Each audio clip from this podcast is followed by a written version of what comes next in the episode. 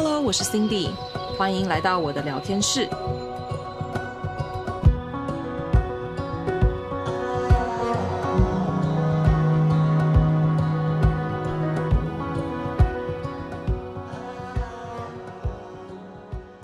比较特别一点，因为呢，我来邀请到的是一个神秘人物，就不做太多的解释。那大家可以听他的声音去猜猜他是谁哦，因为他也是台湾的营养师。先跟大家讲这一块。好，欢迎我们的神秘主持人 A 小姐。我是神秘主持人 A 小姐，从哪里来的？没错，因为今天呢，其实我们有同步就是在录我这个神秘主持人的 YouTube 频道，然后所以呢，我今天就。很想访问，就是心理营养师。我们刚刚聊到这个嘛，就是呃节庆文化什么的。嗯、其实有一个我最想要聊的，就是我们两个都是走 full service 路线。你在台湾，我在美国。啊、对对，然后刚好我们今天录的这个时间呢，就是 那、嗯、呃 International Earth Day 世界地球日。International 好像是哦。Earth Day 今天几号？四二二哦，好，四二二是 International Earth Day。好，请说。在美国任职的这段时间，什么叫做 Wellness Manager？其实它的我的整个 title 叫做 Wellness and Sustainability Manager，但它很长。哇哦。对，嗯、所以呃，关于健康跟永续发展、永续经营这一块，对，那这个在美国非常他们非常这种重视。其实台湾也很棒的是，最近很多这种环保的嗯餐具啊，然后这种嗯，嗯用蜡蜂蜡去做的这个保鲜膜等等的，嗯、其实有，嗯、然后我觉得很棒，所以我很开心想要聊这个。那、嗯、但是我最多的 training 还是从美国开始的，所以、嗯、那我又是走 food service，你之前也是啊，在饭店，所以对，在想说会不会有什么东西我们可以。聊聊关于跟这个议题有关系的，像可以，嗯。嗯，比如说我那个时候，呃，很想跟大家分享的是，我们在 International Earth Day 的时候，我们就会去做一个 demo，那它就是一个 food sample，、嗯、就是像 Costco 给你那样试吃东西的那个那个感觉。嗯。嗯、那因为我们是 run 整个食堂的嘛，所以营养师这时候就会出现。然后呢，呃，我那时候就记得我设计的是一个用你把剩下来的新香料全部把它搅成一个青酱，然后，嗯，对，那它就是 pesto，然后呢，嗯、搭配我们其实很多时候那个三明治我们是会去边的嘛，嗯、所以对，我们就把那个边拿下来，然后粘吗？不，呃，对，它就先被我们去烤烤成 croutons，、嗯、就是那个面包丁，嗯，对。沙拉上面的面包丁，对，就把它烤脆。嗯，对，然后我们就会去印这个食谱，就是说，哦，就是我们要去 celebrate 这个 Earth Day，嗯，所以呢，我们把我们原本厨房里面的这些平常不会用到的食材重新改造，嗯、然后变成一个新的菜色。那我们就去做这个 demo，、嗯、然后就跟人家聊这个 Earth Day。然后另外一定会有什么就是优惠啊，嗯、比如说你自己带自己的杯子来，你可以打就是可能送一杯美式，或者是说呃你如果今天不拿我们的这个餐盘的话，那你带你自己的便当盒，嗯、那可以折多少钱，或者送你一个小菜或什么的。所以我们那个时候是有做，哦、嗯，有有做这些。东西，嗯、然后另外一个我觉得比较困难的，那个时候我们正在进行，然后后来没多久就离职了，就是，嗯 嗯，我们会有一个 bucket，然后呢，嗯、这个是一个大大透明的盒子，然后可能就是十公升大这样子，然后里面全部都会放我们的厨余，嗯、所以我们要去教学这些呃厨师们，我们会有一个竞赛，就是可能一个礼拜，哎、嗯，是一个礼拜还是每天忘记，好像是。然后没关系哦，每天记录了啦，嗯、每天记录，但是一个礼拜之后会去总结，嗯、就说你称重，你有多少的厨余，嗯、最少的这个。我们的这个 site 呢，就是可以得到一个什么样的嗯奖励这样子，品对，就代表说我们真的是，比如说我们刀工在削这个凤梨或怎么样的时候，我们真的有把每一个都弄得好好的，或者是说，哦、对，因为有时候、嗯、或者是削胡萝卜的时候，嗯、呃，这个我我也很有感觉，因为你有时候削萝卜你要很快，然后我们是 serve 你知道几千人的那个。餐厅嘛，对，对，所以哪有时间跟你在那边看看说，哦，这边还有一点点没有削到的皮，然后慢慢削。他就是宁可再绕一圈，嗯、然后赶快把它弄出去。对，对，那其实那就是一些浪费。所以这时候就是会去教你一些怎么方式可以去保存到更多的食物食材，然后另外就是用比较嗯简单的烹饪方式，不会经过太多的处理。第一个就保持营养食材的新鲜跟营养成分嘛，嗯、再来就是说你少了这些这么多的 process，其实你是可以省这些电，省这些。东西的，所以它也是一个间接性的，可以让你去省钱，呃，做一个环保。对对对对对对对，嗯、对啊，就简单的烹调方式这种。嗯，所以我觉得，嗯、呃，虽然说对于地球日这件事情，好像，嗯、呃，大部分的人会觉得说，啊、哦，那就是多用环保餐具啊，少用塑胶。对，没错。嗯、但是其实，在饮食这一块上面，嗯、呃，也有很多东西可以去做。就是你怎么样去保存你的食物，嗯、怎么样的去不让食物做浪费，因为它其实那个 carbon 也是散的很快。对，还有再来想到 carbon 就是碳足迹嘛，所以有没有办法去呃真的去在意到当地当季的食材？因为我觉得台湾超棒，嗯、我现在没有在假装我的脸，这是超棒，它食物有够多，你知道吗？是这个很当季，很当季，很新鲜。对。叫宝岛不是叫假的，嗯、所以其实我们的食物非常的多。然后那有没有办法一直去呃，不要去害怕说，比如像台湾最近很多就是米商，他们就会觉得啊，我的饭都没有人要吃，因为大家最近都我不要饭，我不要饭，对不对？所以他就卖不出去啊，哦、对啊，然后就变成是说米米冰淇淋。米蛋糕、米什么什么的，嗯、然后去去做另类行销。可是其实没有这么多好害怕的，在饮食上面其实有很多东西可以去，也是去去尊重到、嗯、呃怎么去保护地球这件事情。对，所以那你在那边之前，哎，在台湾的时候，嗯，有没有类似就是这样子会去跟营养师合作、跟厨师合作做一些这种推出？嗯，我觉得。台湾在这个永续发展这一块比较没有像，嗯、但是我觉得，我觉得这个点就是感觉很很值得讨论。就是我觉得美美国人就是有一点矛盾，就是他他们会在某一个地方很浪费，然后但是又来做永续发展的方针，就是，是你懂我的意思吗？就是他们有一点。就我有点搞不懂，我不知道你要讲的是不是我想要我想的，你你先说说看。好，就是我那时候刚来的时候，我真的吓到。第一次来的时候，然后那个时候呃来是二零一九，对，二零一九的时候，然后二零一九来的时候，那时候台湾呢已经就是这个环保这件事情，环保袋这件事情已经出来很久了。就是已经很久，所以你你环保袋就是表示说，你进去某一间商店，然后你如果去 Seven，然后你要袋子，你都要加钱，比方说加一块、加两块，然后你就要去买那个环保袋。所以大家不想加那个钱嘛，所以通常就会自己带一个袋子去装嘛。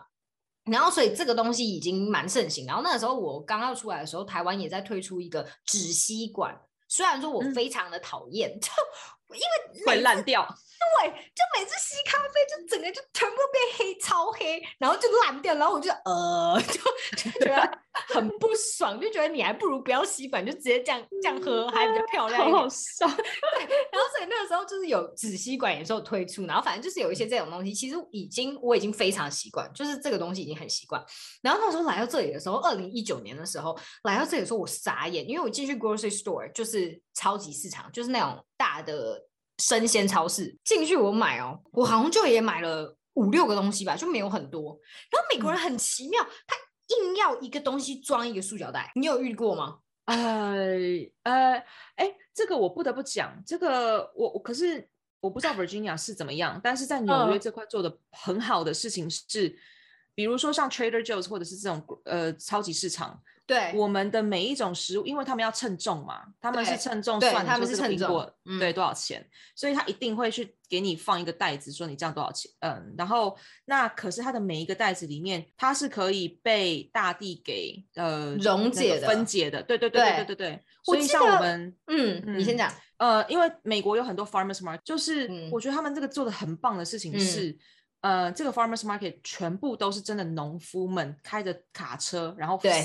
对。都销售他们自己的产品，嗯、那另外就会有这种厨余的垃圾大垃圾桶，然后呢，嗯、里面就会用到刚刚我们讲的这个可以被消化分解的这个垃圾袋，然后呢，嗯、就是把我们的厨余丢到里面去，然后这些东西就之后被分配到平均分配给这些农夫们带回去当肥料，肥料就是哦，对对。哎，那我觉得纽约做的听纽纽约这样听起来做的还不错，哎。很棒，嗯，所以你知道我们那时候其实都不会用冷冻库，对对不起。哦，没关系，没关系，没关系，你讲，嗯，你说不会用冷冻库。因为我们没有办法用冷冻库，就是我们就会把我们的厨余放在冷冻库里面，嗯、所以我们那时候就会去买一个 container，、哦、然后就是放冷，对啊，所以就是会有这个习惯。你说寄到 farmers market 吗？对，因为 farmers market 可能他们不会每天来嘛，可能就是每个礼拜来个一次。嗯，对对对，嗯、所以那。呃，我们就会一直一直积这些厨余，然后就会养成一个习惯说，说、嗯、好这个桶子拿出来了，然后你今天做饭，然后你就把所有厨余可能放在一起，然后包一包，然后。真的假的？对，冷冻库是我们放厨余的地方，就很棒啊！所以完全不一样哎、欸。嗯，好，那我讲我的经验好了，嗯，因为因为我要必须要先声明一件事情，因为我刚刚说过美国很大，所以美国其实每一个州都有州法，嗯、所以美国是独立，每一个州都有州法，所以。很长，就是大家的 experience 不一样，就是因为这样子，因为你在不同的州就会不一样。所以那个时候我们在 Virginia，那个时候我刚来的时候，我猜了，我猜 maybe 它的塑胶袋是可以分解的，因为它的塑胶袋非常烂，就一下子就破了。就是，对对对，但是呢，它就很硬要的，比方说我买一瓶那个牛奶，然后可能一个花椰菜，然后一盒鸡蛋。Oh. 好，假设是这样，嗯，那他就会把那一盒鸡蛋装在一个袋子里面，然后那一瓶牛奶他就装两个鸡两个袋子，因为他怕它破。嗯然后呢，花椰菜就再装一个袋子。然后那时候，我每次从我们都一家人，就是那时候我住 townhouse，然后我们就一家人一起去 grocery store，回来都三四十个袋子跑不掉。就那个时候超级夸张。所以那时候我来的时候，那个真的是一个 culture shock。我就想说，这些人为什么不带自己的袋子？就那个时候，我就会觉得说，我在台湾已经这样做很久了，这样。然后怎么可能会我来美国，然后竟然是这样子这样？嗯。但是呢，他就。我猜是可能它每个州就不一样，然后所以这个州也慢慢在更新，所以最近的这一年呢，它变成所有的袋子都要收钱，嗯，所以现在就开始大家就哎，大家就开始带袋子哦，大家就大家都开始自己就是扛袋子去装，对，然后现在它就变成每一个袋子都 five cents，然后所以你如果比方说牛奶你需要两个，你就会变成你要花就是 ten cents，所以大家就开始就不会不会用那么多袋子。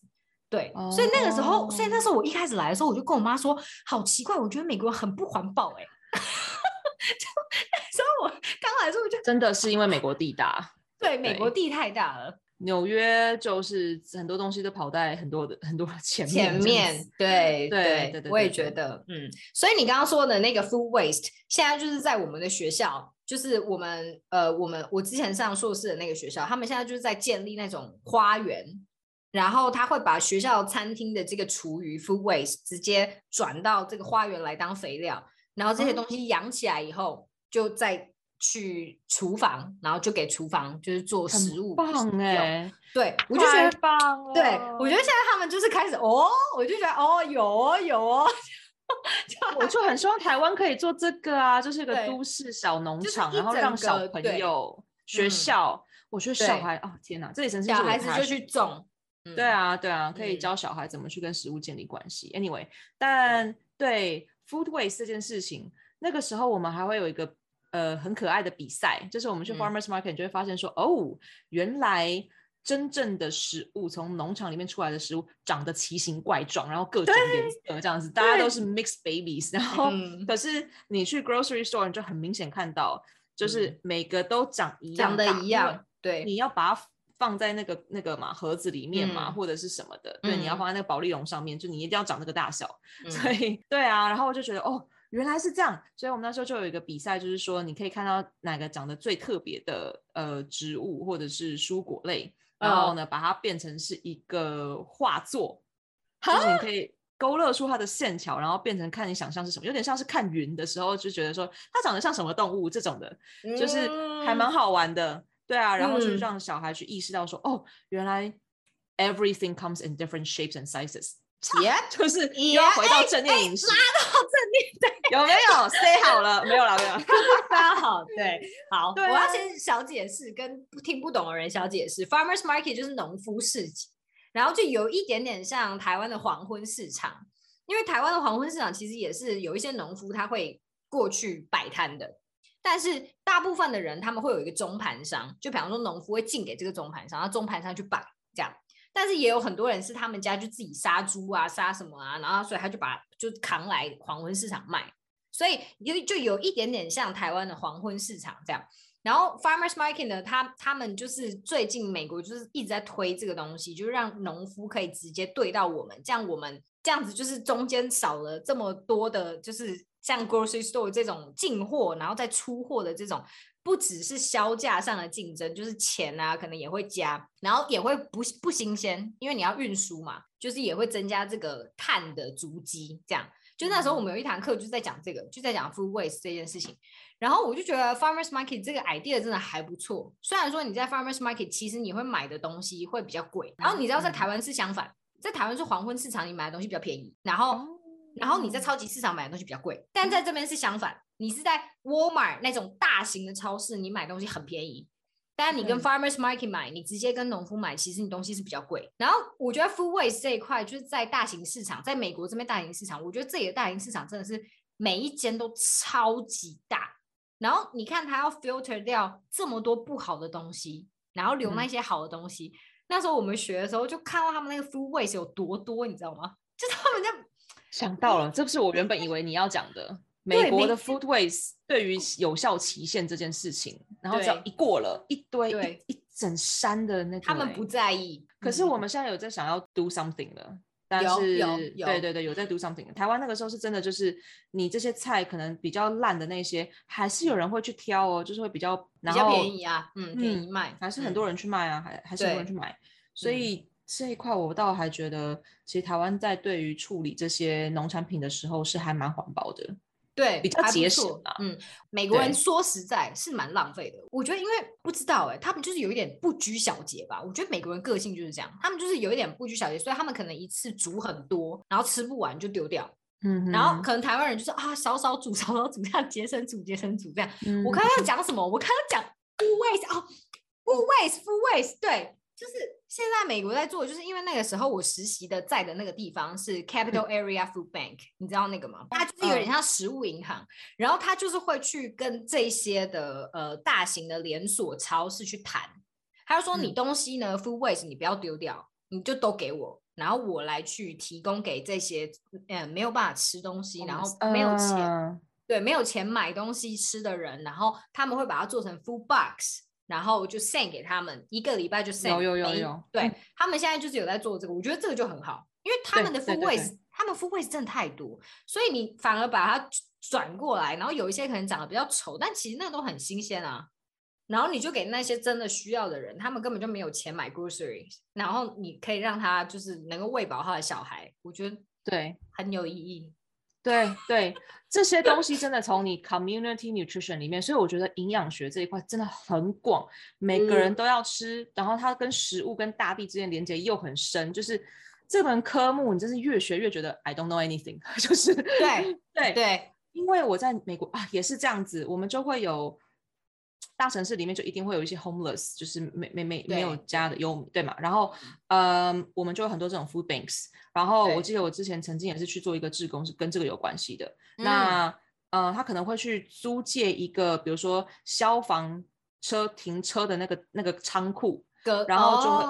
呃，然后 OK，那那就是那一天早上可能就会很多的这种长形的桌椅，然后我们就会把这些 food waste 的东西。呃，只是看起来过期，可是它其实好好的。然后呢，把它变成很多的料理，然后呢，嗯、又有营养师来帮它搭配什么的。然后另外还有一些可能罐头快要过期的、嗯、或者是什么，然后就让他们做成像你这样讲的一个就是食物的这个 box，然后可以让他们拎回去他们可以去到的地方。对，对啊。所以这些都是一个你从社区的互动里面，你可以去体会到的东西。嗯、那在美国，我们会有这种 meal prep，可能就是 meal prep Sunday 哈，星期天开始就会先把它备好，然后做便当这样子。台湾人不行，对，台湾人不行。而且当然有它的科学根据在，就是说你一旦一直回头加热加热或者是什么新鲜度，确实营养会降低。但是你要想的是。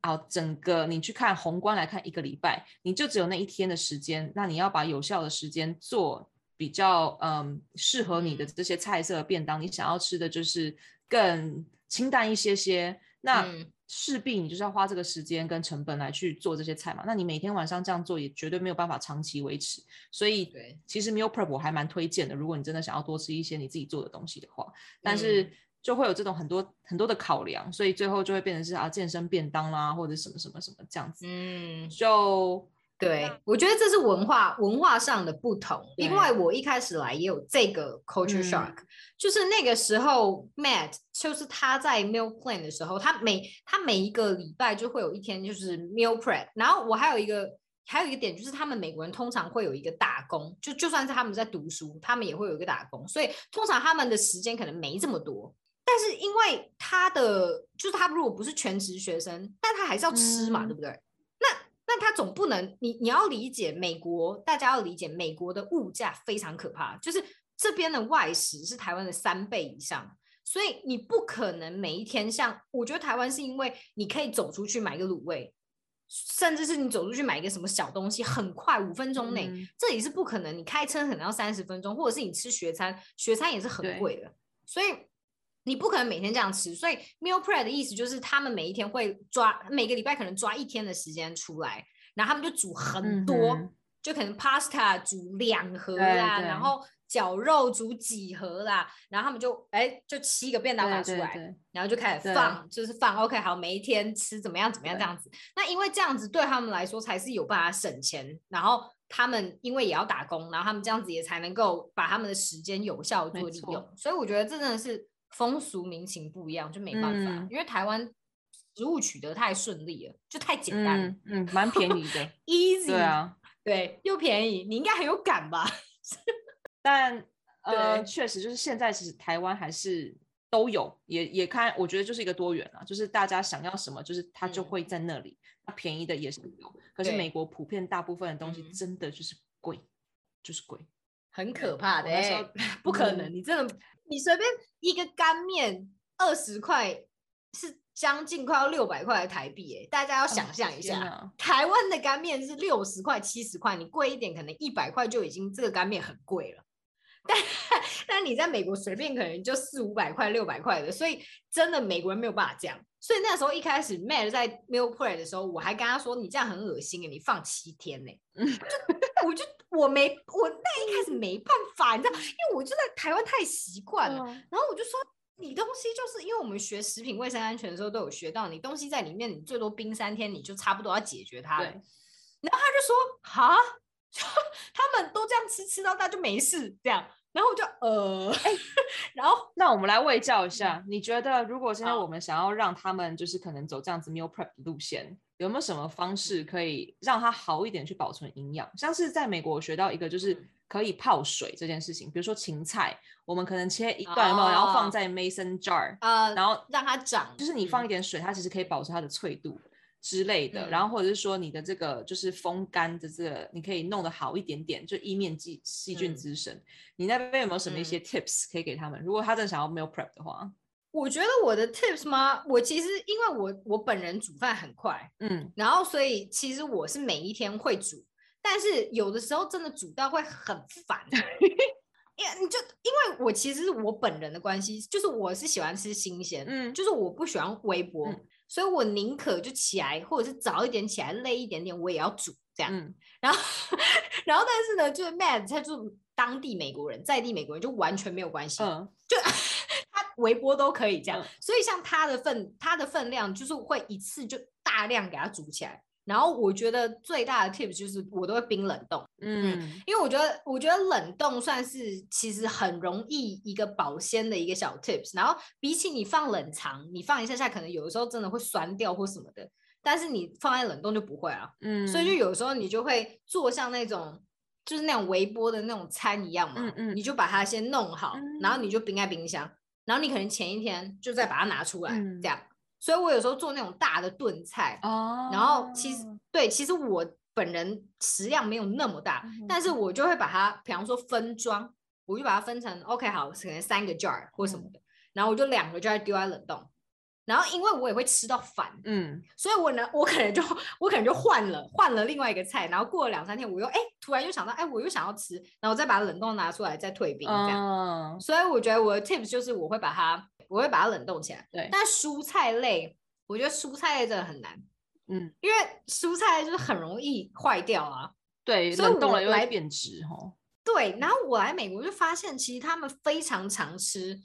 罐头蔬菜。然后跟冷冻蔬菜，嗯哼，然后我就有去研究一下，然后虽然我本人呐、啊，不是很喜欢冷冻蔬菜的口感，因为它就会变成软软的。嗯哼，因为它会把那个纤维质软化，所以它会整个会软掉。但其实冷冻蔬菜，如果你是愿意接受的话，其实冷冻蔬菜跟新鲜蔬菜比起来，有时候冷冻蔬菜的营养还反而更保存。是的。对，对，所以如果大家可以接受，就是如果你可以接受，那其实我觉得冷冻蔬菜是很好的选择，嗯，因为很方便。嗯，所以反正 anyway，大家如果真的不行的话，然后又不介意口感，就把它丢在冷冻库。对，因为其实很多台湾人他们会想要去可能是炒或者是什么样的处理方式，可是冷冻之后可能就比较难回到那样子的感觉。但如果你不介意说哦，就是可能清呃烫一烫，然后你加一些简单的 seasoning 进去，其实嗯，我觉得很 OK。对，其实是一样的。对，嗯、而且真的没有差太多，真的营养价值其实保存的更好，因为它当下立马收成，然后就是冷冻，所以它存冷冻。对，对。可是我们刚刚一开始讲到这个碳足迹啊，如果你今天是新鲜，然后又是进口的，嗯、它已经大老远漂洋过海过来，它的营养流失很多了。搭飞机。对，接触空气、阳光、嗯、，OK，所以它它不一定比较新鲜。嗯、对，然后可能还会就是做一些其他事情让它保持新鲜，所以你还不如就买冷冻。嗯，对啊。对，很好的。所以我觉得蔬菜水果这种都是当地的，对，所以你可以吃一些台湾的，对，其实这样是比较好，你吃的营养是比较好的。啊，最后，对啦，最后要问。你说你要去环岛，对，因为我对 sustainability 真的很有兴趣，然后我想要透过这样子的环岛经验去认识台湾的一些小农。那是可是台湾的小农真的就是他们比较是走这种传统路线，他们会种，但是不会卖，所以他们一定会去像你讲的，嗯、你我刚刚学到好多词哦，黄昏市场没听过，嗯、中盘商没听过，啊，所以对，其实很没台湾人的样子。好了，所以。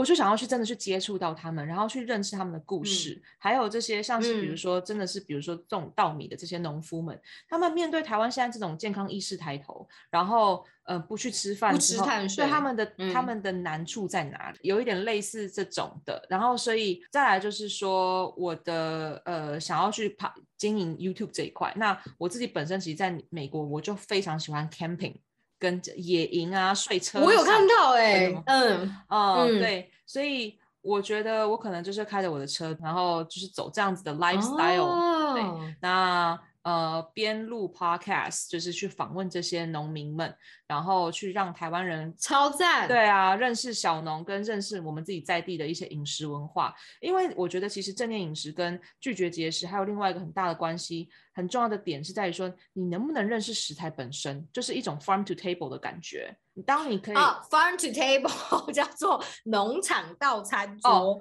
哦哦哦，好。我我们因为我们也有这个，嗯、我们也有这个法令，我猜是从美国那边翻译过来，就是也有农场到餐桌。哈、哦，我只是翻译一下。哦哦哦哦哦，好，农农产还农农场，农场哦到餐桌到餐桌，嗯的这个一个 movement，这个这个这个推动的感觉，所以嗯。嗯。很多其实从正念这一块是你能不能去尊重到食材这一块，所以他在让你看待食物的时候的这个眼光，嗯、其实就会慢慢的去改变，你就不会太 care 去到热量这件事情，嗯、而是哇，它怎么来的，然后它整个这个过程怎么出现在你的桌子，它是一个非常神圣的事情。然后甚至是你会改观于加工食品。嗯、其实我们刚刚讲到冷工、冷冻跟我们这个罐头，它也是加工食品啊。可是它其实一开始最初的目的是为了可以让这些保存，是它是好意，嗯、所以我们也不用太去污名化说、嗯、啊加工食品就是不好。我们真的是因为科技进步，嗯、所以才让我们可以去享受到说，像我们豆浆好了。呃，我们家也会常常做豆浆。嗯、豆浆，你想想看，可能放两天就酸掉，而且你经过口水，嗯、你放喝不完，放冰箱，可能隔一天那一杯就不能喝了，酸掉。对啊，嗯、所以可是这些东西你不可能拿去市面上卖，嗯、所以有些时候其实加工它是必要的，所以。就会让我很希望啦，就是可以透过这样的环岛，让我自己去认识台湾。另外，就是也可以让有在听我听众的人，嗯、然后呃，可以用不同的眼光角度去来看待食看待食物营养这件事情。对，是有这样的。So meaningful. I know, right？、嗯、其实就是私心想要去去环岛而已。不过我觉得非常有意义啊！我自己都没有做过这件事情。来回来了，嗯、跟我一起去。我都没有做过事情，这不过我觉得这个真的是一个很好的 idea，因为大家现在会把食物污名化，或者是贴标签或什么，其实就是因为你不够了解这个食物。其实每个食物从它栽培到现在，就是你可以你知道吗？就是 nourish 你的 body，然后跟你可以去。有它这个 nutrients，这是一件很神圣的事。是啊，是啊，是啊。其实真的就是一个很简单的，但是因为我们不得不讲说，现在就是科技这种很进步，然后你脚步很快，有时候我们真的忘记说，你可能、嗯、呃几百年前这种最简单的事情，就是可能你去面包店，你就是要等面包出炉，它就是当天去现做，或者是豆浆店，以前很久以前的永和豆浆，真的是它当天现煮，你对你现可能拿一个锅子去。去捞带回家，嗯，对啊，所以，嗯，自从以前的这样子，可能很多的不方便，到我们现在变得比较方便，可是就是因为 overdo it，所以最后就变成是太多这些人工加工的化学，叭叭叭的，所以我们就开始对食物有更多的害怕跟不解。嗯、但，嗯，其实它是有一个平衡点的，那就是首先我们要回归到说，我们人跟我们自己在这个地球世界上相处的时候，其实真的就是共存。我们要真的去认识到共存这件事情，我们是互相的。所以你在做环保，你在做 food waste，不要去呃去减少这些食物的浪费，就是在帮助你的地球。那你其实这个土壤跟这个水源就会有不一样，不一样之后再再对大地就有办法再保护自己。没错，嗯，那你保护了地球，嗯，保护了自己，地球就可以再提供给你更多可以滋养你身体的一些食物。所以像是我要讲的一个我很也是很 care 的东西，就是。呃，avocado 这件事情，台湾人现在开始非常的疯，嗯、呃，洛梨，但是洛梨就不是一年四季都有的东西，嗯、而且它非常吃水，所以，嗯，那很多时候台湾屏东没有洛梨的时候，我们就去干嘛？去进口，然后就是墨西哥这些或者是加州，好哦，所以对，嗯、那 OK，碳足迹先不讲，它一旦很吃水，像杏仁也是。所以呢，那就会造成很多这种大地的一个失衡，可能就是干旱，嗯，可能就是怎么样怎么样。对，很多的其实后果就会不是你想象到说这么简单是，是啊，它有 Omega Three，它有什么好脂肪，然后它怎么样零糖的什么好水果，水果之王。Yes，你看到的这些东西都是我们营养教你的，可是。我们对我们、嗯、I I feel guilty. Yes, OK. 可 是可是，我现在想要给大家听到的就是，不是只有这样子而已。它是，就是我们要找到一个平衡。那不是只有洛梨可以给你这样子的营养价值。当它在不是产季的时候，我们真的还有其他很多东西可以去选择。对啊，嗯，所以一样可以给你的身体带来一样的 nutrients，跟嗯，你需要去达到的这个营养的平衡。所以没错，可以大家去从这个方面去思考。所以 Yes，环岛。嗯是希望可以透过这样的方式来让大家去认识食物本质啦，超赞！所以今天呢，大致上就是我们这个闲聊第一集的内容，呃，主要是跟美国还有台湾的文化比较有深入的关系。那再来还有聊到这个地球日、世界地球日的部分，还有我在呃纽约的时候担任营养师的一些些小小的日常点滴。那之后呢，也会再跟大家更深入的来探讨一些比较更多文化的一些差异。所以呢，今天呢就很谢谢我们的 Miss A 主持人 来到我们的节目上。然后呃，之后呢，我会跟大家介绍隆重的介绍这位 Miss A 究竟是什么什么人物。我们这何方神圣？何方神圣可以如此跟我这么一拍即合，又那么吵闹。好，所以今天节目呢就到这边，感谢大家收听，我们下一集见喽，拜拜，拜拜。